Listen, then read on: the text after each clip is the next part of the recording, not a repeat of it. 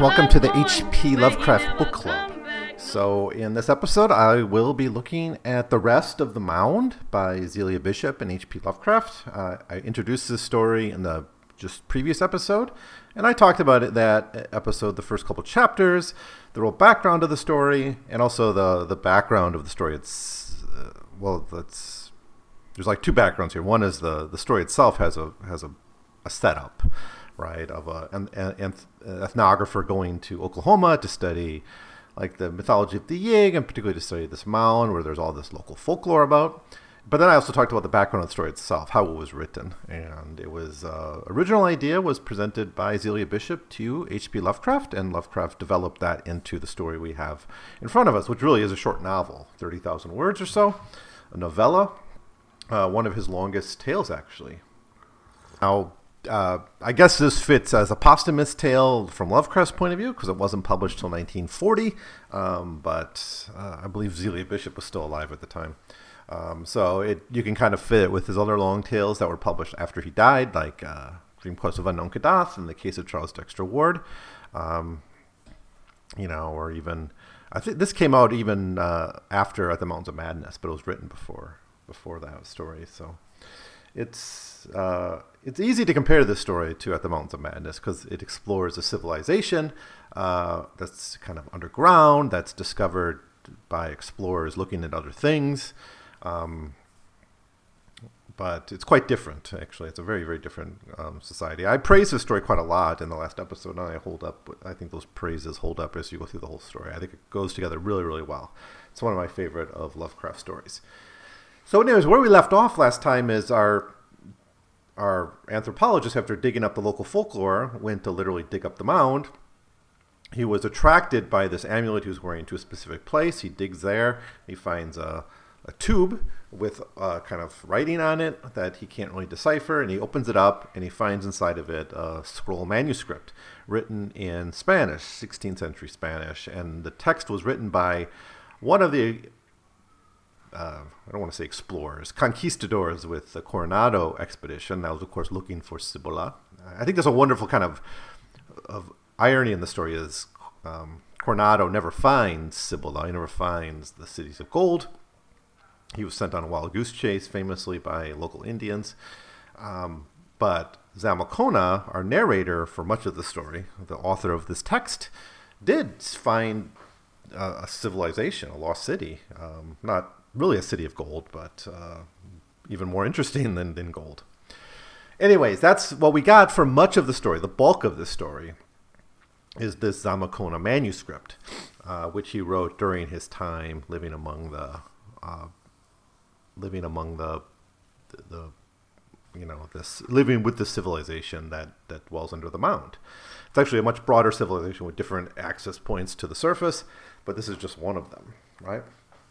So there's a lot of detail here. You really got to read this because it's really really rich. But the the manuscript begins with sort of the background of Zamacona's uh, how he discovers the mound, his relationship with the Coronado expedition, and, and we even get this kind of you know, re- reflections on this wild goose chase that uh, the Coronado expedition was sent on, right? So there's frustration of these conquistadors, these conquerors, these imperialists, and not getting the payout that they wanted to get. Of course, uh, Cortez got his got wealthy through the conquest of the Aztec Empire, and other people wanted to replicate that. So that's what led to this these expeditions, which caused great devastation in the Southwest. This, along with Curse of Yig, are both stories of empire in uh, very direct ways, really kind to the history of the American empire out west. Uh, something that's, you know, Lovecraft was writing much more about the sea under his name, but these Zelia Bishop stories are set in geographically very, very interesting areas that he didn't normally explore, such as the Southwest, and as we'll see in the next episode, the South, in Medusa's Coil, a story we're going to have to get to, we'll get to really shortly. So, anyways, uh, he eventually, you know, is able to find this passage into this underground civilization. And he actually hears rumors about, first, he hears rumors about these old people, they're called, like these uh, hidden people. I guess they're called the hidden people, uh, sometimes called the old ones. And they manifest as ghosts, right? So that, that's actually the Zelia Bishop's original story idea was that there's a mound and there's ghosts make a story out of this. And Lovecraft decided to basically throw out the ghost idea and make these kind of guards of a civilization, right? Undead sort of gods. We'll get into these slave race that are are sustained by this civilization. Um, but he gets this story from this guy Charging Bull, and he kind of directs him to it, and we get a little bit of the mythology about them. So it seems these Indians, before European contact, knew something about the the this civilization that exists underground from rumors and stories and things like that. Um, for instance, quote, they had a frightening beast with a faint stain of human blood on which they rode and which they employed for other purposes. The things, so people hinted, were carnivorous and, like their masters, preferred human flesh. So that although the old ones themselves did not breed, they had a sort of half human slave class which also served to nourish the human and animal population. They had been very oddly recruited and was supplemented by a second class slave class of reanimated corpses. End quote. Now, obviously, uh, if you've read At the Mountains of Madness, as we have on this podcast already, uh, you know this is this around the same time that he's writing that story. He's writing this, and both deal with a civilization with a slave class, right? Uh, so it's really hard to not think about Lovecraft's own reflections on America's history as a slave society, right? Which wasn't that far in his past, and of course, you know, it's it's got to be looked at as part of his racial politics. I think a lot has been made about the, you know, how Lovecraft sort of seemed to uh, have his sympathies with the elder things, right? It's harder to see in the Mound. In the Mound, we are, we're given a civilization that's not as praiseworthy from Lovecraft's perspective. It's it's much more decadent, and that makes it more interesting because this civilization is really on its last legs. It's a civilization in decline, and it's weakening, and it's it's kind of gone into itself. It stopped being interested in the outside world. In fact, it closes itself off. It becomes very interested in decadent pleasures. Uh, and a lot of what he's writing about here is the the internal decline of this society, which is reflected by the building of these walls. And that's really wild because that's sort of when Lovecraft writes about New England and he writes stories in New York, stories like the, the Horror at Red Hook, the idea is maybe we need to build a wall. We need to kind of close off our civilization from these foreign influences, right? But when these people do it, it's like a sign of their kind of social decay, right? They lack what the Spanish seem to have, which is this desire to expand and conquer and go out. Um, you know, very unsavory motives, of course, for the Spanish gold, conquest, religious, forced religious conversion, genocide, eventually leading to genocide, obviously. But, uh, you know, it, it's, you know, it's kind of, maybe I'm thinking too much about where to kind of put this in kind of Lovecraft's philosophy, but definitely he's thinking about decadent civilizations in his letters. We've talked about it a lot as we've read the, the various letters. So, um, what else do we get about these from his stories that Zamilcone is picking up? We get some things about the, what they worship. They worship two gods. Two gods we're familiar with Yig, who we were introduced to in the Curse of Yig. This does form a sort of sequel to that story. And uh, Tulu, Great Tulu, which is Cthulhu. Um, we know because it's described as octopus headed um, creature. So they're they're aware of both Yig and Cthulhu so there, there, this is part of that broader cosmology that Lovecraft is working on building up in his stories here. Um, you know, the, in earlier stories, there's a bit of this. There's like the Yog-Sothoth shows up in Dunwich Horror and the case of Charles Dexter Ward. But I think it's really with the Whisper in Darkness that Lovecraft's trying to piece this together into what would become called the Cthulhu mythos by, by other people. So, uh, what to say here? There's so much.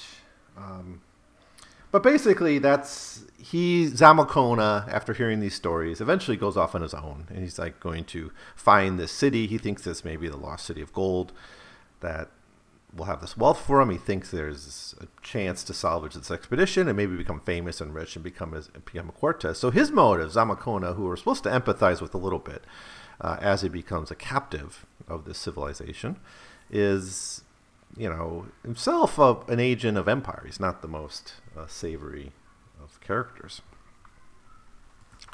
So, anyways, chapter four um, picks up with him finally getting going down into the mound. He finally finds his kind of entrance in.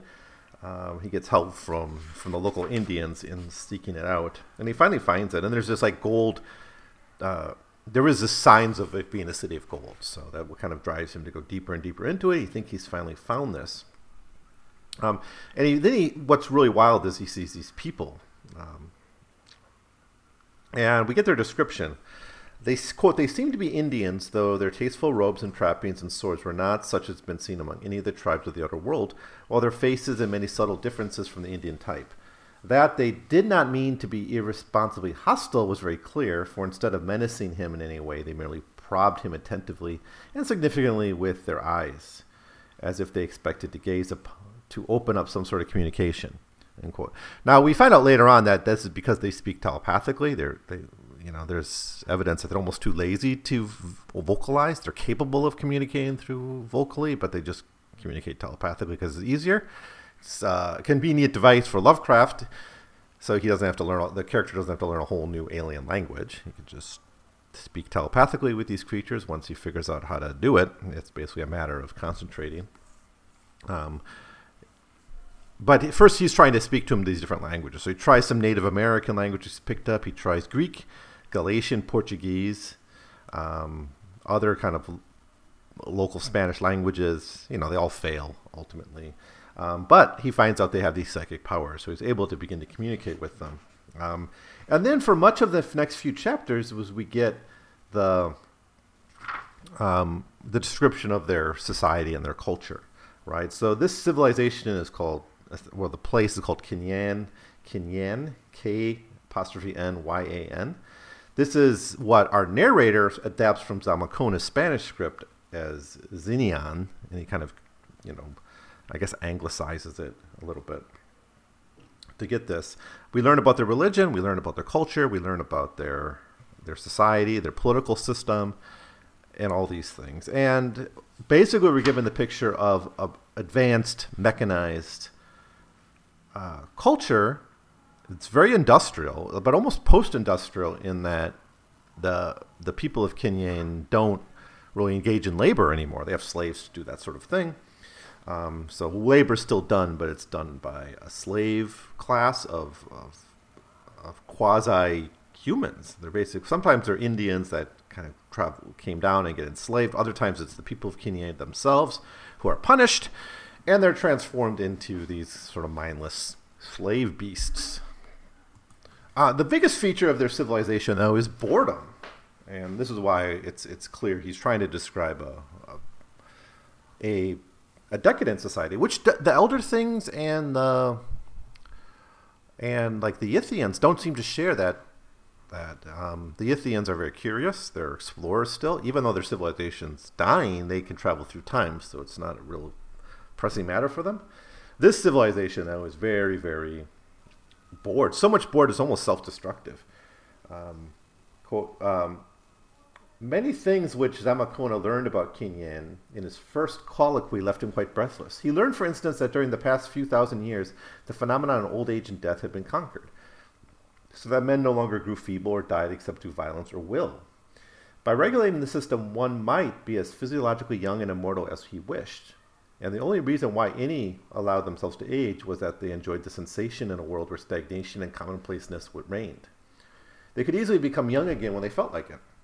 Births had ceased except for experimental purposes, since a large population had been found needless by the master race, which controlled nature and organic rivals alike. Many, however, chose to die after a while, since, despite the cleverest efforts to invent new pleasures, the ordeal of consciousness became too dull for sensitive souls especially those in whom time and satiation had blinded the primal instincts and emotions of self-preservation. All the members of the group before Zamacona were from 500 to 1500 years old, and several had seen surface visitors before, though time had blurred their recollections. So that's that's a long quote, but it really describes this this boredom in their their culture. Right. So what do they do? Well, they have this ability to sort of project themselves mentally um, they can s- now he's getting some of this it seems from uh, the the the coming race which was published like 30 years before this but it has you know these underground people who have so kind of magic abilities. It's all, it's all explained in the coming race uh, as a as a kind of almost a whole mythology and a whole you know kind of magical system that they have. Here it's uh, you know Lovecraft's clearly kind of building off of this, but it's it's a little more loosely defined here. But they have this ability to sort of manipulate matter and uh, transport themselves, and it's something that Zamacona eventually learns himself. Uh, they're able to travel in dreams, so they're they're they're dreamers in the sense of the Dreamland tales. There seems to be a slight connection to that. Um, quote: By aid of this method, certain dreamers even paid half material visits to a strange and nebulous realm of mounds and valleys and varying light, which some to believe the forgotten outer world. Unquote. So, is that the surface? I guess it's it could be the surface, but I, I want to think maybe it's even the Dreamlands that that he's he's connecting to a little bit. Um, we get a little bit about their government. We get about that it's basically anarchic, anarcho communism. It's kind of a, of a post-industrial, post-scarcity socialism that's developed. But this has led just people being bored. They're not creative anymore. In fact, one thing they do is like these gladiator fights, and sometimes people are even suicidal and kill themselves and want to die because they're they're basically reached. There's nothing interesting in their existence. Um, so there's so much great stuff here about this. And then this is all contrasted with these dynamic empires of the Euro- Euro- Europeans as they're conquering the Americas. Uh, at the end of chapter four, he writes um, The thing which seemed to displease the men of Tsath, I think that's the city. Tsath is the city. K'n-yan is like maybe the whole civilization um, was the fact that curious and adventurous strangers were beginning to pour into these parts of the upper world where the passages to K'n-yan lay. Zamacona told them of the founding of Florida and New Spain and made it clear that a great part of the world was stirring with the zest of adventure. Spanish, Portuguese, French, and English. Sooner or later, Mexico and Florida must meet in one great colonial empire, and then it would be hard to keep outsiders from the rumored gold and silver of the abyss. Charging Buffalo knew of Zamacona's journey into the earth, would he tell Coronado or someone let a report get to the great viceroy? You know, on like that. But the, that's presented as a fear. That's what they're fearing. They're fearing some outside contact. But there's also a contrast between the decadent dying empire and the dynamic growing empire uh, reflected in the Spanish and Portuguese um, efforts. So, um, after chap- chapter four is the bulk of where we get the description of the civilization, although we get other t- hints at it in later chapters. And then we get chapters five and six, which really centers on, I guess it's the adventure tale. That's one thing I like about this is you have a nice little adventure story because he, Zamacona, wants to leave with gold. I mean, that's he tries to leave with gold, but they want him to stay. They say you can't leave. You're going to bring outsiders. We don't want outsiders here, so you're stuck here. But you know, it'll be sweet. You know, there'll be babes and they even try to hook him up with some kind of princess. Uh, you know, they they're you know you can live our life. You'll live forever, perhaps. It'll be all good for you, but you can't leave. And Zamacona wants to leave eventually. He gets he stays for like five years before he starts to really get the itch to to leave. Um, you know, partially because he wants the gold. He wants to take the gold and leave and be a rich Spaniard, which is the whole reason he went on this expedition in the first place. Um, but he also finds that this civilization really doesn't have much to offer. It's kind of a dead end culturally, and he wants to to leave to be in a civilization that's alive and expanding and growing. I think at least that's the subtext I sort of uh, see here. Um, the religion, there's a lot of weird, wonderful religious stuff too. There's, for instance, uh, um, there's like a reformation at some point in their history. I think it's talked about in chapter five. There's a reformation of sorts where people start to embrace another religion and it kind of leads society in weird ways and then they actually have to ban that religion you know and some people still sort of worship it um, but it's kind of hidden parts of of the civil it's kind of a locked away they try to hide that past it, reminds me maybe of like the the akhenaten reformation in ancient egypt right how during that one reign, there was this like new religion, this kind of quasi monotheism where they worship only the sun god. And as soon as he died, I guess his son was Tutankhamun, right? They, they immediately like abolished the, that religion and try to go back to the old ways. Forget that happened. There's kind of a history like that here too. Um, we also get a lot about the slavery uh, and how they would you know, take these people who are being punished for whatever. A lot of these were criminals or outsiders who came in and didn't conform. They just get, uh, you know, their minds and bodies destroyed and transformed into these quasi-human uh, slaves. Um, so, anyways, uh, a lot going on here. He even connects it to the witches' Sabbath, some of those religious experiences. Quote, as time progressed, he noticed an increasing tendency of the people to resort to dematerialization as an amusement, so that the apartments and amphitheaters of sloths became veritable witches' Sabbath of transmutations, age adjustments, death experiments, and projections. With the growth of boredom and restlessness, he saw cruelty and subtlety and revolt were growing apace. End quote. This, I really think, is his vision of a of, of where Western civilization is going.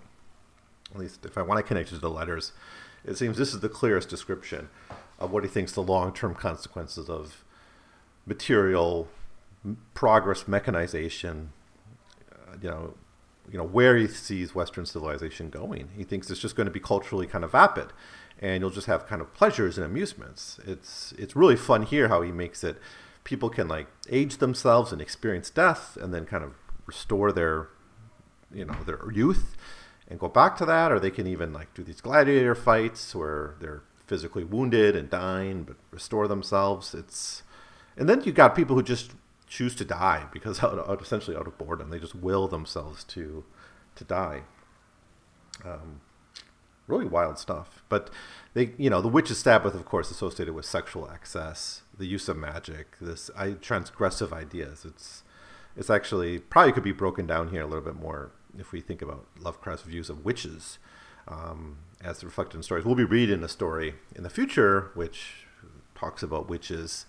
Um, dreams in the witch house and that he kind of connects to modern science and mathematics in really interesting ways but it's um you know there's a little bit there about like the witches um, but this is maybe not insignificant that he compares what he's seeing here with the witch's sabbath um, so then we get the escape attempts. So much of the rest of Zamacona's manuscript deals with escape attempts. So the first escape attempt uh, fails, um, and he's helped by like this woman that he's sort of they, they set up for him to marry. She is kind of of a lesser royal family, like a dead like royal line or a aristocratic line, and you know she's willing to help him to leave. Um, and he kind of packs up the gold. He's trying to leave with the gold, and he fails. Uh, they pun- they basically tell him like you can't leave, and we'll punish you if you try to leave, but you're welcome to stay here and be a good, you know, one of us and enjoy our culture. Um, he accepts this for a while, waits a while, continues to write his manuscript, and eventually tries to uh, escape again. This time, the later time when he tries to escape, he tries it using the transmutation uh, ability that he's learned. He's learned how to do this like the people of K'n-yan, where they're able to project themselves, disappear themselves, and, and manipulate matter in order to move around on the scene. And he tries that, and this effort also also fails. So this sort of ends Zamacona's manuscript. And uh, we actually never get the full story because obviously he couldn't write the manuscript after he was captured. So it basically ends with this final escape attempt that he tries to make, and you know the implication is he he failed, but he was able to get the manuscript to the entr- exit right close enough to the mound so other people are able to see it. So instead he doesn't he's not able to get the gold out, but he is um, able to get the manuscript out. But there's a little ambiguity. Maybe he gets out, right? Um, maybe there's a potential he gets out because we don't got the manuscript. Now, this whole part, it's the bulk of the story, obviously, is the narrator is still our ethnographer, but he's translating and interpreting this Spanish, the 16th century Spanish text by Zamacona.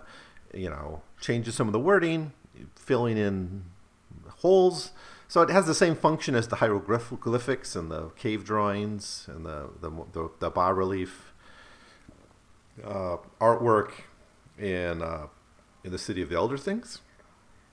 Um, or like in the nameless city, you have the same device being used. This is much better. It's it's more believable because you actually have a text that can be analyzed, right? Not just pictures.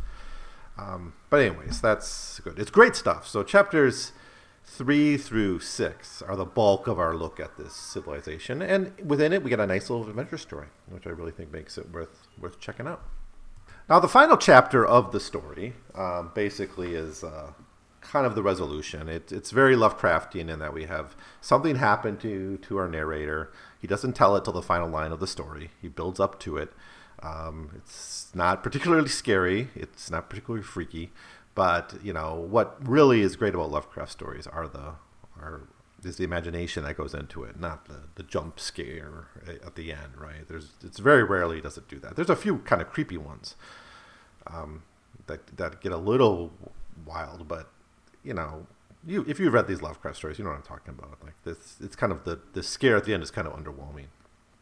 Um, but but so that's all contained in chapter seven. But basically, what happens is he he kind of reads through this manuscript, gets down the story, and he he kind of understands Zamacona's tale as, as he understands it, as, as best he can. And he goes back to the village, um, Binger. He goes back to Binger, and he's trying to get a second expedition together that's going to kind of go back and, and find this civilization. So he has this hope of actually finding it uh, with the help of the people of Binger.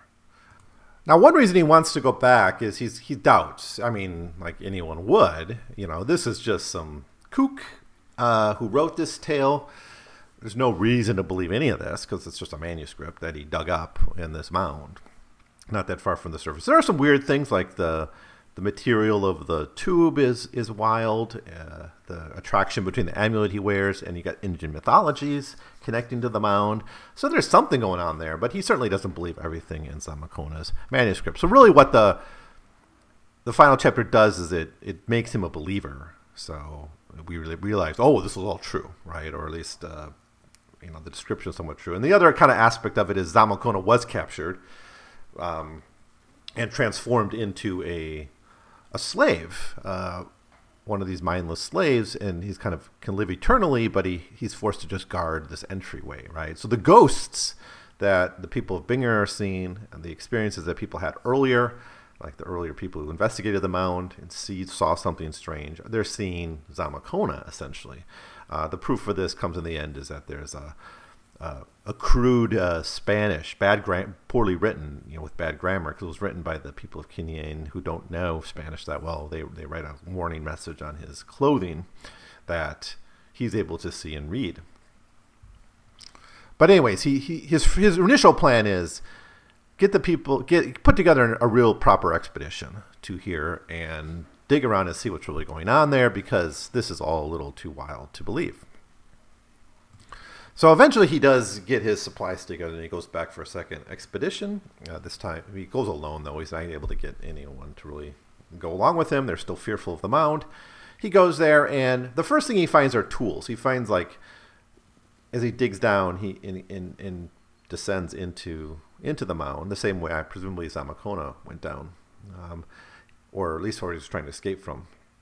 Uh, the whole geography is is you know there's different entrances into this underground civilization, and they try to close them off and guard them so people can't transport be, uh, between them.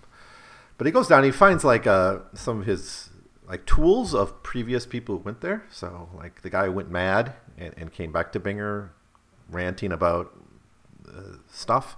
You know, he actually got down and saw something. Right. So he sees some of this equipment. He also sees evidence of things being dematerialized and changed, uh, which lends some truth to what Zamacona is saying about their abilities. And finally, he sees these slaves. Uh, and one, he sees that he's he deduces is Zamacona, you know, freaks him out. And then this leads him to to flee the mound and come back to Binger, write this account, and warn people not to do this. So it's very class. The ending is very Lovecraftian, in that you have someone learning the truth and then trying to warn other people not to investigate that truth any further. So that's that's the story. Uh, you know, I don't want these investigations and revisions to be quite as detailed as the main series is. I want to touch them because they are mixed. But th- this is a.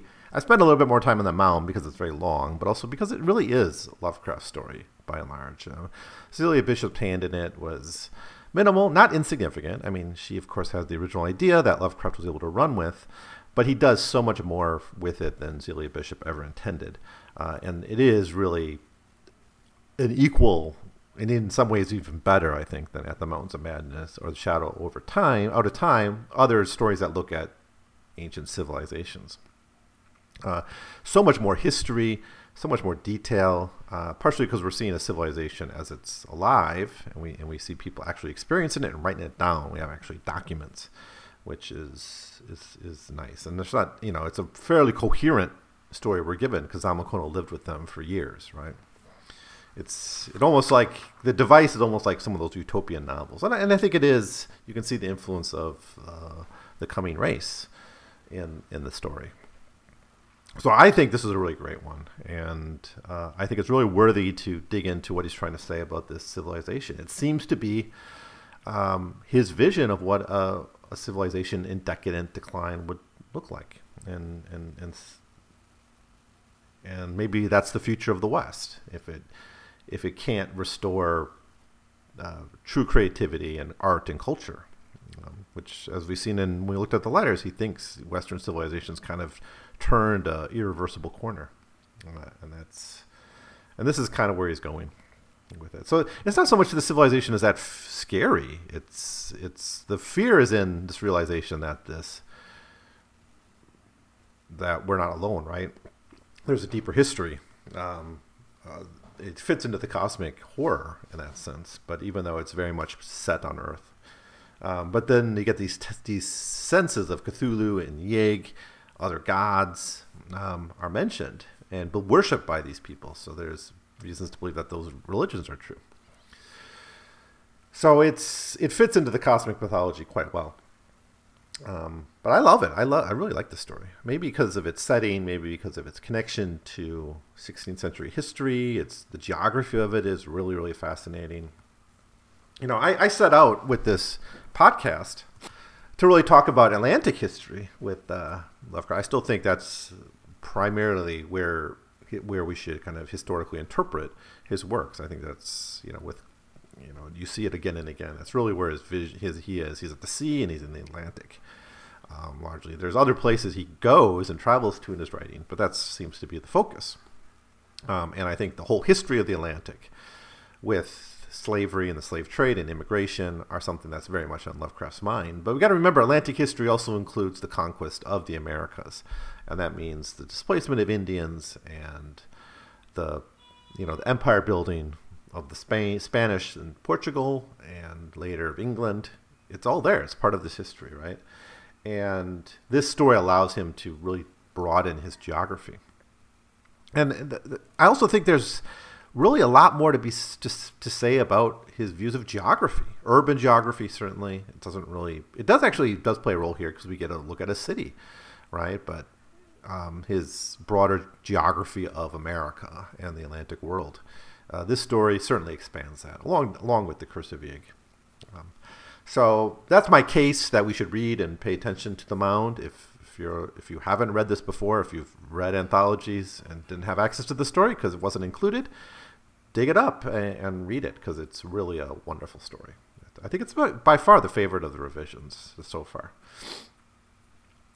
Um, anyways, next episode, I'll be looking at the final Zelia Bishop uh, revision. That's Medusa's Coil, um, pub- written in 1930, uh, published in 1939, uh, after Lovecraft had already died. Um, now, this is a very controversial story. Um, in fact, it's you know, so you know, I like to do the audiobooks for these, and there weren't that many audiobook versions of Medusa's Coil. It's like even like the audiobook readers who are reading all of these Lovecraft stories and even the revisions. There's a whole bunch of people doing that on YouTube. Um, this one has not been the focus of a lot of attention by by them. It's it's one of those stories like the Street maybe that that kind of gets set aside as like the the the cancelable stories, right? The ones we shouldn't read, the ones we we should just uh, say this was Lovecraft at his ra- at his racist worst, um, and therefore maybe we should just try to ignore and pretend this story doesn't exist. I obviously won't do that. I will be reading Medusa's Coil and giving you my thoughts about it. Um, I think it's actually pretty interesting because it, we go to another place. We go to the American South, and we get a look at a different history. Um, we we kind of go back to talking about art, which is a great theme. We've seen that show up a lot in Lovecraft stories, um, and it's a very major theme here. This story cannot be uh, just ignored; it has to be grappled with, um, as disgusting as it might be uh, from time to time. Um, it's also one of our closest, as much as, as, you know, we say a lot about Lovecraft's racism. He doesn't write that much about black people, and so we get it here, right? Um, So it's a it's a it's a window into how he sees African American history almost. And yeah, he's not the guy you go to. I mean, I'm not saying we got to, you know, Lovecraft's a great guy to go to to, to understand the African American experience. Obviously not, but you know, if we're going to talk about his racism, we got to look at his most racist tales, and this um, this I guess qualifies perhaps. Uh, so, anyways, we'll be talking about that in the next episode. So, if you're reading along, read Medusa's Coil. Uh, it's not that long. It's 10,000, no, 17,000 words. It's actually fairly lengthy. Um, half the length of um, of the mound. Wow. But the, the mound was what? Let me double check. 30,000 words. Medusa's Coil, 17,000 words. Um, but it doesn't feel as, as heavy as the mound, I guess, or as epic. But it's an interesting story nonetheless. So I'm looking forward to giving you some of my thoughts about Medusa's Coil in the next episode. In the meantime, if you have any final thoughts about the mound that you want to share with me, please do. Send me an email at 100pagescast at gmail.com. And that'll be it. Uh, I'll see you next time. Thanks for listening.